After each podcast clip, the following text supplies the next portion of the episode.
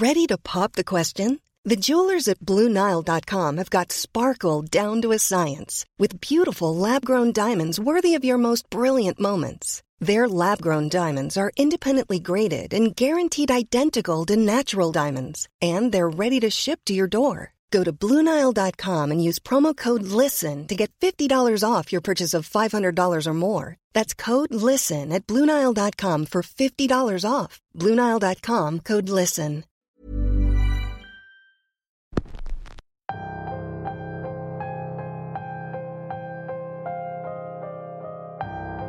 Muchas veces hemos escuchado historias sobre personas que tienen la capacidad de convertirse en animales o seres extraños pero pocas veces hemos escuchado una historia de alguien que haya convivido con uno. ¿Qué harías si pudieras tener esa capacidad, aunque sea solo por un día? Bienvenidos una semana más a Radio Macabra, su programa favorito de la noche. En esta ocasión les traemos una historia con un mensaje muy importante, pero no por eso menos aterradora. ¿Qué harías si te enteras que has estado conviviendo con alguien que tiene el poder de cambiar de forma?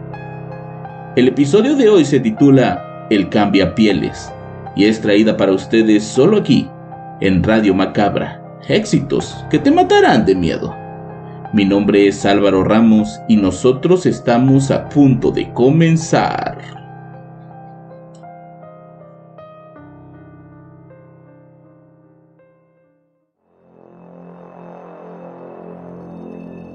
Hace años que estuve buscando ese lugar. Viajaba constantemente a aquella zona esperando una señal que me indicara cómo volver. La primera vez que estuve fue casi por error. Y lo que me tocó ver me dejó tan impactado que se convirtió en una obsesión. Siempre que pienso en eso me invade una sensación de miedo y de ansiedad. Este vacío en la boca del estómago que parece que no lo puedo llenar más que con comida y cigarros esa sensación de miedo que me hace creer que a pesar de estar en mi habitación, estoy siendo observado.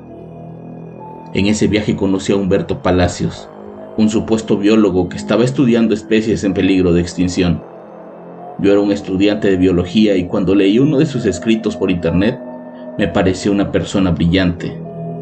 Parecía conocer todo sobre aquel lugar y describía cada investigación con un nivel de detalle extraordinario. Por supuesto que quería conocerlo y aprender de él. Hasta cierto punto estaba harto de la ciudad y de que todo el mundo me tachara de loco por querer rescatar a la fauna y a la naturaleza. Nunca fui de usar drogas, pero para muchas personas, el hecho de que sientas un vínculo con lo natural es sinónimo de una vida bajo los influjos de las drogas y eso es algo que yo quería cambiar. Recuerdo haberle escrito un mail en el que me describía a mí mismo como su admirador y seguidor le explicaba mis intenciones y le contaba de dónde había nacido mi pasión. Humberto tardó tres meses en contestar. Según él, porque donde estaba era una zona tan apartada que no tenía internet ni tampoco contacto con la civilización. En su correo me decía que estaba honrado de que alguien como yo lo tratara no como un loco, sino como una persona normal y que tuviéramos intereses tan afines y firmes. Me dijo que por el momento no había financiamiento para más investigaciones, pero que en cuanto obtuviera algo me avisaría. Mi abuela materna había fallecido dos años atrás y la parte de la herencia que le tocaba a mi madre, que en paz descanse, me tocó directamente a mí. Dinero tenía, solo que no tenía en qué gastarlo. Así que mi respuesta fue ofrecer una buena cantidad de dinero para investigar una rara especie de guacamaya que estaba casi extinta en su ecosistema. Un día después, me contestó que estaba dispuesto a llevarme a ese lugar. El viaje lo planeó por una semana y me citó en una ciudad cercana a aquella reserva ecológica. Cuando lo vi por primera vez, fue totalmente diferente a como me lo imaginaba. Frente a mí estaba un hombre de unos 50 años, con panza, anteojos y medianamente calvo. Usaba ropa como de niño explorador y unos collares hechos con conchas, plumas y madera. Era muy amable y sin duda parecía muy inteligente pero también parecía estar demasiado obsesionado con la idea de proteger la reserva. Su mirada me indicaba que tenía que estar muy al pendiente de él, pues algo no estaba del todo bien. La razón para citarme ahí era que nos moveríamos por la noche. pues no tenía los permisos adecuados y técnicamente no deberíamos estar ahí. Pero si nosotros no lo hacíamos, el gobierno jamás lo haría. De hecho, me contó que un año antes el gobierno estuvo intentando quitarle la etiqueta de reserva protegida para poder vender los terrenos y extraer minerales, lo cual devastaría el sistema ecológico. Supuestamente, él logró que desecharan esa idea. El viaje fue de noche justo como me advirtió. Viajamos casi de madrugada y yo me dormí casi todo el camino. La camioneta se detuvo en una zona un poco segura y de ahí caminamos a pie por casi dos horas cargando los víveres que tenían que durarnos dos semanas. Cuando por fin llegamos, me di cuenta que lo que él llamaba su guarida no era otra cosa que una cabañita en mitad de la selva. Ahí dentro no había más que un catre, una mesa y dos sillas. Estaba lleno de pieles, plumas y osamentas de animales que, según él, le había logrado quitar a los cazadores furtivos. No tenía dónde cocinar, era por eso que casi todo lo que llevábamos estaba enlatado el agua iba a tener que racionarse para que nos alcanzara, y el baño, bueno, iba a tener que ser en la misma naturaleza. A mí aquello no me importaba, francamente era como si estuviera viviendo un sueño. El plan era relativamente sencillo, teníamos que capturar un par de ejemplares con fines reproductivos y cuidarlos hasta que la hembra empollara. Después los dejaríamos en libertad para que el ciclo de la vida siguiera su curso. Regresaríamos una vez por mes para asegurarnos que tanto los ejemplares como los futuros polluelos siguieran vivos. Era primordial mantenerlos a salvo de sus principales amenazas, los cazadores furtivos. Durante el día pasábamos horas caminando y por más que nos alejamos de la guarida, todo el paisaje era igual. Árboles por todos lados, vegetación casi en estado virgen, animales que solo había visto en zoológicos o por la televisión. Realmente me sentía como en casa. El problema fue cuando por fin conseguimos capturar a los ejemplares. Al parecer esa especie no sabe vivir en cautiverio mucho tiempo, y al no tener espacio suficiente, la hembra comenzó a lastimarse ella misma, como si tuviera la intención de morir. Tomamos la decisión de dejarlos libres de nuevo. Esa tarde pude ver la verdadera personalidad de Humberto, quien después de liberarlos estalló en cólera y comenzó a tirar todo lo que teníamos en la casa. De un golpe rompió la mesa y si no fuera porque yo tomé un poco de comida y dos galones de agua, él hubiera acabado con todo eso. Esa noche no pude dormir del miedo. No nos íbamos a dar por vencidos y decidimos quedarnos un par de días más con la intención de lograr nuestro cometido. Noté que esas noches Humberto no dormía, se la pasaba mirando por la ventana y me pedía que no hiciera ruido. Era como si estuviera acechando una presa. Se movía en la oscuridad con una agilidad felina y con una delicadeza que no parecía ser de alguien de su complexión física. La noche en que las cosas se pusieron feas, Humberto entró a la cabaña buscando algo. Me dijo que me encerrara y no abriera la puerta hasta que escuchara su voz. Que viera lo que viera, no intentara huir, pues eso lo haría enojar y las cosas terminarían mal. Aquella advertencia parecía más una amenaza que otra cosa. Yo no entendía lo que pasaba, sin embargo, después de haberlo visto reaccionar días atrás, decidí que no le llevaría la contraria. En ese punto ya lo único que quería era regresar a la civilización y alejarme de ese hombre que no parecía ser tan bueno en lo suyo como decía en sus escritos de internet. Humberto descolgó de la pared una de las pieles y tomó una de las osamentas. De inmediato salió de la cabaña y antes de perderse en la vegetación me repitió, no abras la puerta hasta que escuches mi voz. Quisiera decir que lo que escuché después de eso fue producto de mi imaginación, pero no fue así. Todo fue real. Pasaron un par de minutos y yo me mantuve pegado a la puerta, como esperando a que Humberto volviera. No estaba entendiendo nada, pero estaba seguro de lo que, que había salido a hacer era importante. De pronto, escuché un disparo. Aquel sonido aceleró mi corazón a un ritmo salvaje. De inmediato escuché un grito desgarrador. No era Humberto, de eso estaba seguro. Me fui a refugiar cerca del catre, pues si volvían a disparar, esa puerta no me cubriría para nada. Y sí, de inmediato comencé a escuchar más disparos, uno detrás del otro. Tenían que ser los cazadores furtivos. De inmediato pensé que Humberto estaría tratando de ahuyentarlos y que podía estar en peligro, por lo que tomé uno de los machetes y lentamente fui hacia la puerta. cuando dentro de la vegetación vi salir un hombre que corría despavorido en dirección a la cabaña. El hombre gritaba y aunque la visibilidad era poca, podía sentir su miedo. Impactado por ver a aquel extraño, cerré la puerta y no la abrí a pesar de que el hombre rogaba por ayuda y suplicaba por su vida. Unos segundos después llegó el último grito, y luego un sonido como el que hace un gran animal cuando está devorando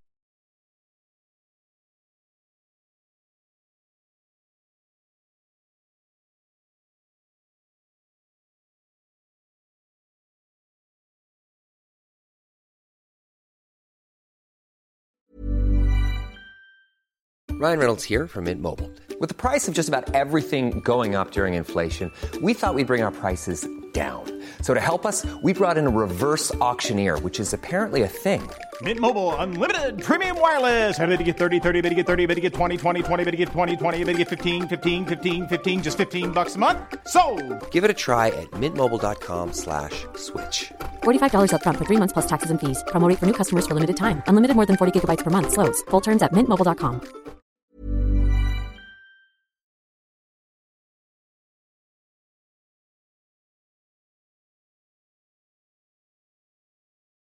había atacado a todos, posiblemente él estaría herido o al menos escondido. Me acerqué lo más que pude a la puerta y entre el espacio de las tablas pude ver aquello que se daba un festín con el cuerpo de aquel hombre. Una bestia cuadrúpeda con el lomo completamente cubierto de pelo, garras en lugar de dedos, y en lugar de tener una trompa como la de un gran felino o un lobo, tenía pico. Uno tan grande que podía arrancar pedazos grandes de la carne del cuerpo de su víctima. Masticaba como si tuviera dientes y cuando daba el último bocado, lo hacía levantando la cabeza como para poder tragar. El miedo que sentía al ver aquel horrible animal aún lo siento cuando lo describo. Estábamos a unos metros de distancia. Estaba seguro de que si hacía algún tipo de ruido, la próxima víctima sería yo, por lo que me quedé inmóvil por varios minutos hasta que aquella cosa se marchó. Cerca de una hora después escuché la voz de Humberto quien me pedía que le abriera la puerta. Al hacerlo, lo vi completamente desnudo y con una herida de bala en la pierna. El hombre preparó una pasta con unas hierbas y se la puso en la herida. Después tomó una especie de arcilla y cubrió casi toda su pierna. La pérdida de sangre y el cansancio lo hicieron quedarse dormido. Yo por el contrario estuve despierto toda la noche con el machete en la mano, para defenderme por si intentaba hacerme daño. Cuando el sol salió, pude ver lo que había pasado la noche anterior. Afuera de la cabaña, justo donde la bestia había atacado al cazador, había una enorme mancha de sangre y pedazos de lo que alguna vez fue su cuerpo. Un camino de manchas rojas me llevó hasta donde estaba el segundo cazador, que también había corrido con la misma suerte. Al tercero no lo encontré, pero sé que eran tres, pues Humberto me lo confesó cuando nos subimos a la camioneta. Humberto me dijo que teníamos que irnos de ahí, que era peligroso quedarnos y que él necesitaba con urgencia recuperarse de su herida. Yo no quise decir una sola palabra, solo quería salir de ahí, así que lo seguí.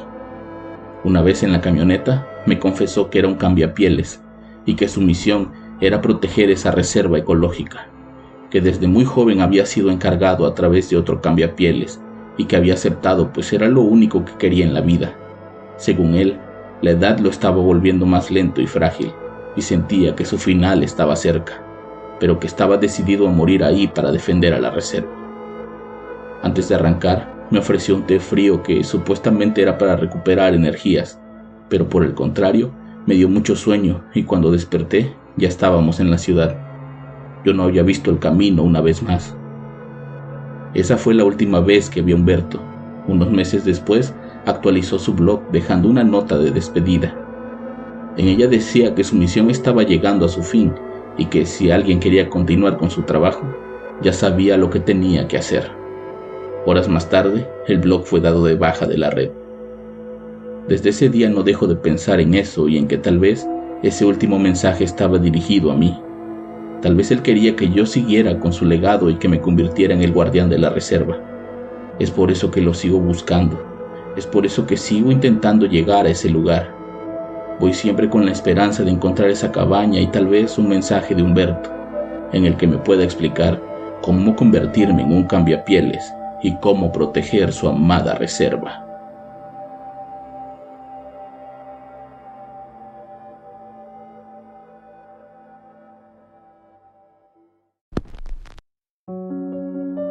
Entonces, ¿qué dicen? ¿Están justificadas las acciones de Humberto?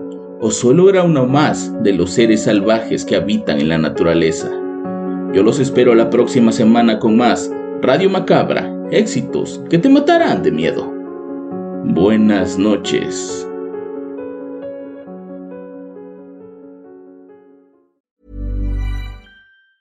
If you thought the only way to get a more defined jawline with natural looking results was through surgery, think again. Juvederm Volux XC is a non surgical injectable gel filler that improves moderate to severe loss of jawline definition and can help you achieve natural looking results with little downtime. Even better, this improved definition lasts up to one year with optimal treatment. No maintenance required. Improve jawline definition for a smooth, sculpted look with Juvederm Volux XC. For important safety information and to find a licensed specialist, visit juvederm.com. That's J U V E D E R M.com. Not for people with severe allergic reactions, allergies to lidocaine, or the proteins used in Juvederm. Common side effects include injection site redness, swelling, pain, tenderness, firmness, lumps, bumps, bruising, discoloration, or itching. There's a risk of unintentional injection into a blood vessel, which can cause vision abnormalities, blindness, stroke, temporary scabs, or scarring. Talk to a licensed specialist to find out if it's right for you.